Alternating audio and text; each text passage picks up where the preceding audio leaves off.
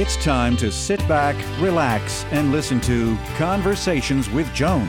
Conversations with Joan will inspire, motivate, and empower you. Live your best life now. Listen, learn, think, and decide. And now, here's your host, Joan Herman. Welcome to Change Your Attitude, Change Your Life's Conversations with Joan. I'm Joan Herman. Thanks for tuning in. Conversations with Joan focuses on topics that are important to your life, from health and wellness to professional development to personal well-being. Change makers join me to share their insights, tips, and strategies so you can thrive and live your best life now. Thank you for taking time for yourself, and thank you for letting us be a part of your life. Now, let's start talking. We often lament about our past or obsess about what may happen in the future. In these states of mind, fear can take over. According to today's guest, Lawrence Duchin, in that state, we're never okay and we can never solve our problems. He believes that by increasing our awareness of our own thoughts, we can pull our attention back to the present, reconnect with our hearts, and free ourselves of fear's grip. Lawrence maps out a heartful method for overcoming fears and bad memories. He's the author of A Book on Fear, Feeling Safe in a Changing World. Welcome, Larry. Thank you so much for joining us. Joan, thank you for having me on. So, Larry, we are certainly living in uncertain times today, and it's very easy to get trapped in a vortex of bad news. Why do you believe that this is a harmful state for us to be living in? Well, it's really not our natural state. We are meant to live in a state of joy, and I believe we're in very changing and evolving and growing times, and the universe is bringing us all opportunities individually and collectively to grow and awaken and evolve. And these opportunities come up so that we can release what is false within us that's not serving us. Sometimes we don't, a lot of times we don't see that. Um, and then so that we can move more to a state of peace and joy and knowing really who we are uh, at, at a higher level than just the ego consciousness level. Tell us a little bit about what happened in your life that set you on this path of healing. Well, I was, I trace this back to, I was sexually abused by my mother when I was uh, going through puberty, which actually was a, obviously a very difficult time to have that happen. It's bad to have that happen any time, but certainly through puberty, you're forming concepts of love and and uh, sexual energies and, and all of that. And so I came out of that experience with a lot of fear, a lot of guilt, a lot of anger, a lot of shame. And I didn't realize that to my really into my early thirties, I, I, I kind of say I was awakened just to, you know, all the dysfunctional patterns I had. And I was causing a lot of uh, dysfunction in my relationships with my wife and with my children and with others. And I was a very angry and depressed person. So I started working on unraveling all of these, uh, all of this conditioning and these false beliefs I had that originated from that abuse. So my work is around the concept of change your attitude, change your life. I, I believe in the importance of our thoughts and how they relate to our physical and our emotional well-being. Why do you believe that it's important to harness the power of mindfulness in order for us to witness our own thoughts? What you're teaching is is incredible, and, and it's important, very important for us to move to that state. But in order to do that, we have to uncover what is happening inside of us that we're not aware of. It's kind of like a computer virus that's running underneath the surface and affects the operation of the computer. Well, all of our false beliefs and programming and conditioning is affecting the operation of us. So we have to uncover that. And one of the ways in which we do that is to bring our attention to the present moment. So, you know, certainly there's a huge number of, of awesome spiritual teachers who talk about mindfulness, and and there's been a number of uh, historical, mystical figures who have said, you know, only the now exists. And science has actually confirmed this, basically that time is not fixed, it's not linear, it's relative. So really only the present moment exists. And in that moment, everything is okay. Um, what happens is that we, if you start to watch your stream of thoughts, you'll see how your thoughts are always in the past or they're always in the future. And both of those places, especially the future, are areas where it's a breeding ground for fear, because we're, like for the future, we're thinking, well, what if this happens? What if this happens? And then you just you, your mind goes off on this trail of thoughts. It's a downward cycle that you can't get out of. And so if we pull ourselves back to the present moment, in the present moment, we're okay. And, and we can, uh, that is our natural state. And the more that we do that, the more we flex that spiritual muscle. And then the more we're there and the less we will be in fear. Do you think it's important, and, and I agree with you about staying in the present, but do you think it's important for us to look back only when we need to figure out why we were living the life we were? For example, I got into my early forties and I could never understand why so many people took advantage of me. You know, I always felt like I was only as good as the, the last thing I did for someone. And it was after I went through tremendous loss in my family, I, uh, uh, death of my mother and my sister, and a, a re-examination of my marriage that I realized somewhere along the line, I learned that I needed to be the good girl. And in essence, I believed people wouldn't love me unless I did something for them to make them love me. So do you think it's important to look back to gain those realizations so that you can move forward and live in the present more healthily? Absolutely. I mean, what you went through is such a blessing to you, and it's a blessing to everybody that you encounter now because you're you're so much healthier and your relationships are so much healthier. And so we have to look back and to see how that we have been conditioned uh, both, you know, in our childhoods by other caretakers, maybe in our jobs, you know, by an abusive boss, how we Uh, have been conditioned by society in so many ways that are unhealthy. And, you know, knowledge is power. So once we shine the light on uh, how we've been conditioned, we're able to say that conditioning does not serve me. That's not who I am. And that, and I want to drop that.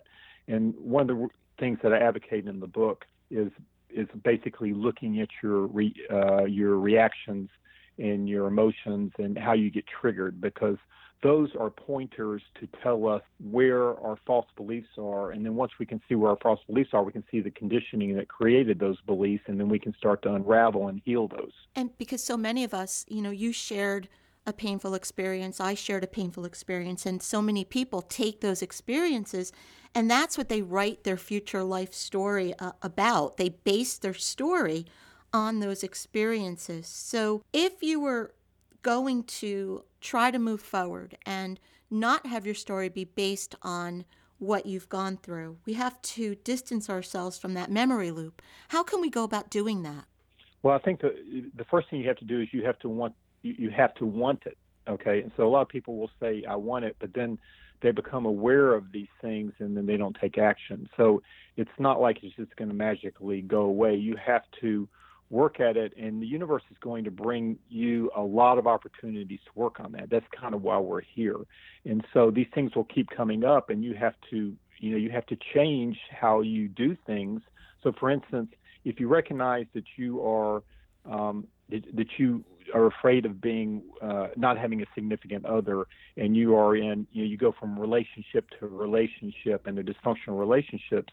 If you keep doing going from relationship to relationship, it's not going to change. You have to basically say, oh, okay, I need to address the fear I have around uh, not being with myself or not loving myself, whatever, you know, that base core belief is, and start to change that. And, and, and then once you do that, you're going to be really empowered to see who you are, because what you've been doing, like what you were talking about, Joan, in terms of of your history, you know, you were, until you recognize that and change that, you were giving your power away to all those other individuals. So we have to take our power back, and, and we have to do this through, you know, the opportunities that come, that life will bring to us to, to change that. And once we commit to the path and doing that, it's really, a, it's really an amazing path, and the universe will support us in a very loving way to do that. And, you know, bring us, again, bring us opportunities to do that and to say yes to us instead of saying, you know, giving our power away, for instance. Well, and what happens is until you realize why you're doing the things you are, you actually set yourself up to fulfill what your greatest fear is. So in my case, my greatest fear was that someone wouldn't love me unless I did for that person. So what do I do? I marry someone with narcissistic tendencies who based his love on what I did for him. So, I, you know, after twenty-three years, I was depleted because I fulfilled my greatest fear. I made that happen.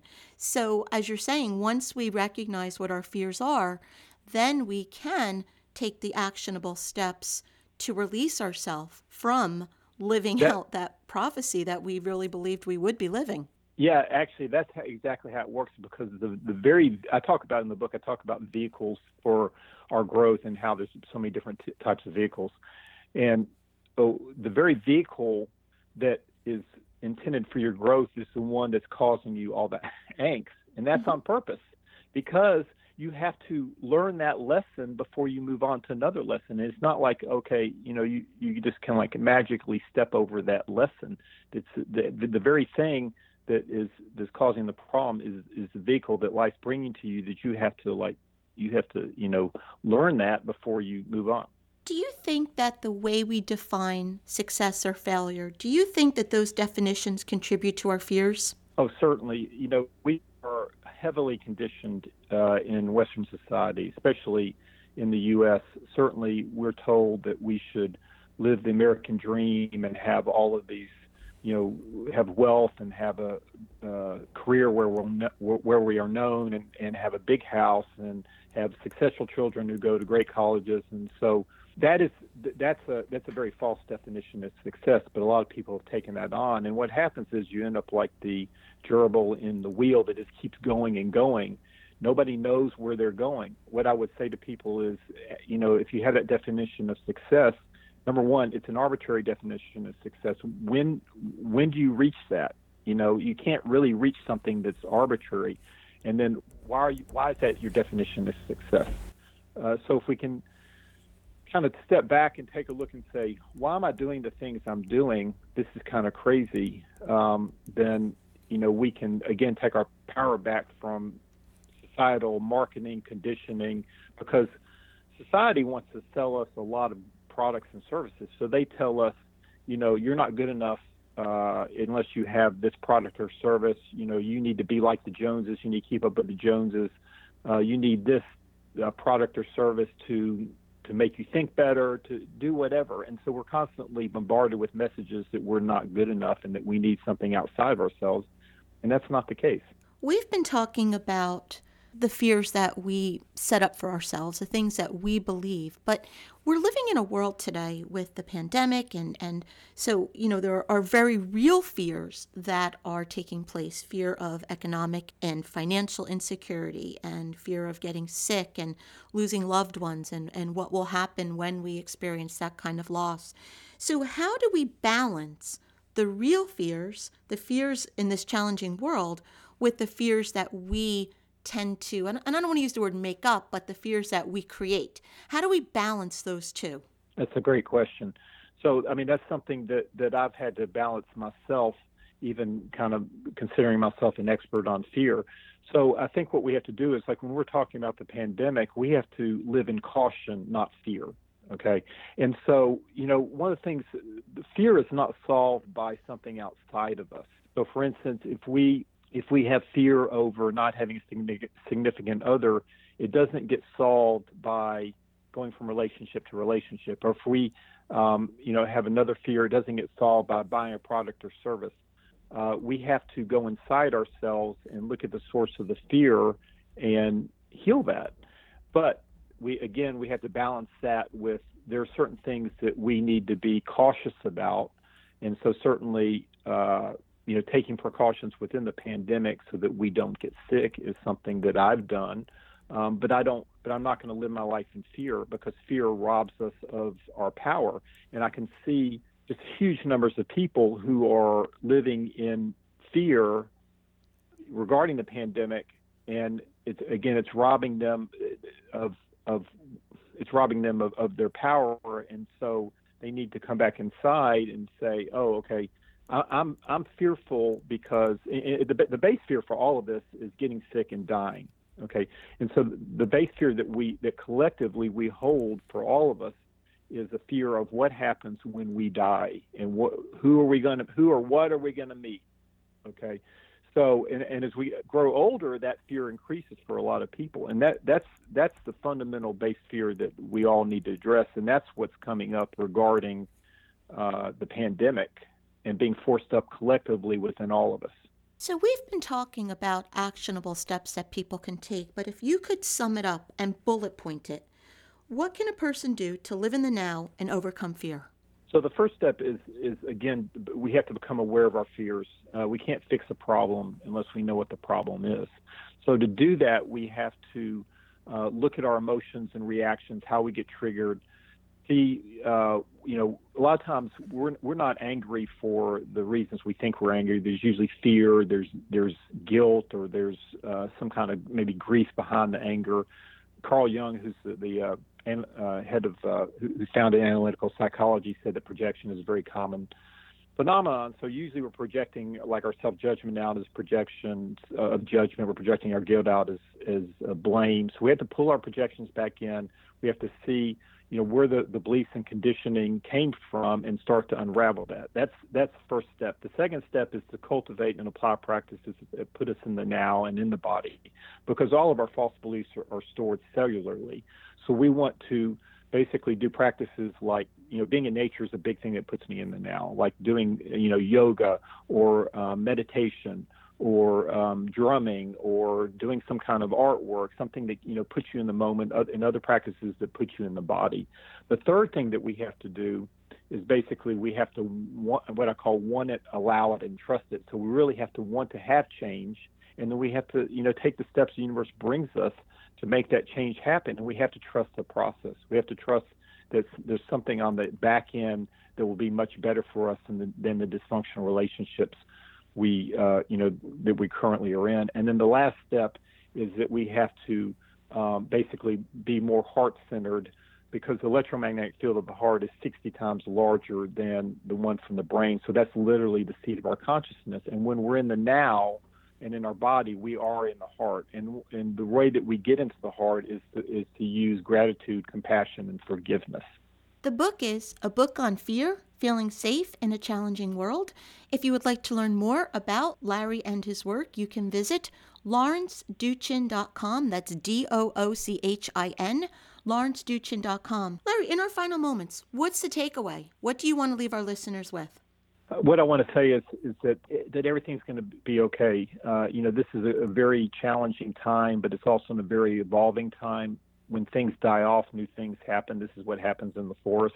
And so this is a time when a lot of what does not serve us is, is dying off individually and collectively. And we just need to go inside ourselves and know who we are as divine beings. And we need to, um, you know, trust in that, and then just flow with what the universe brings us and try and address our fears uh, inside of us, as opposed to trying to do something outside of us. Larry, thank you so much for joining us. It has really been a pleasure speaking with you today. Thank you, Joan. I really appreciate being on. This is Conversations with Joan. Until next time, thanks for tuning in.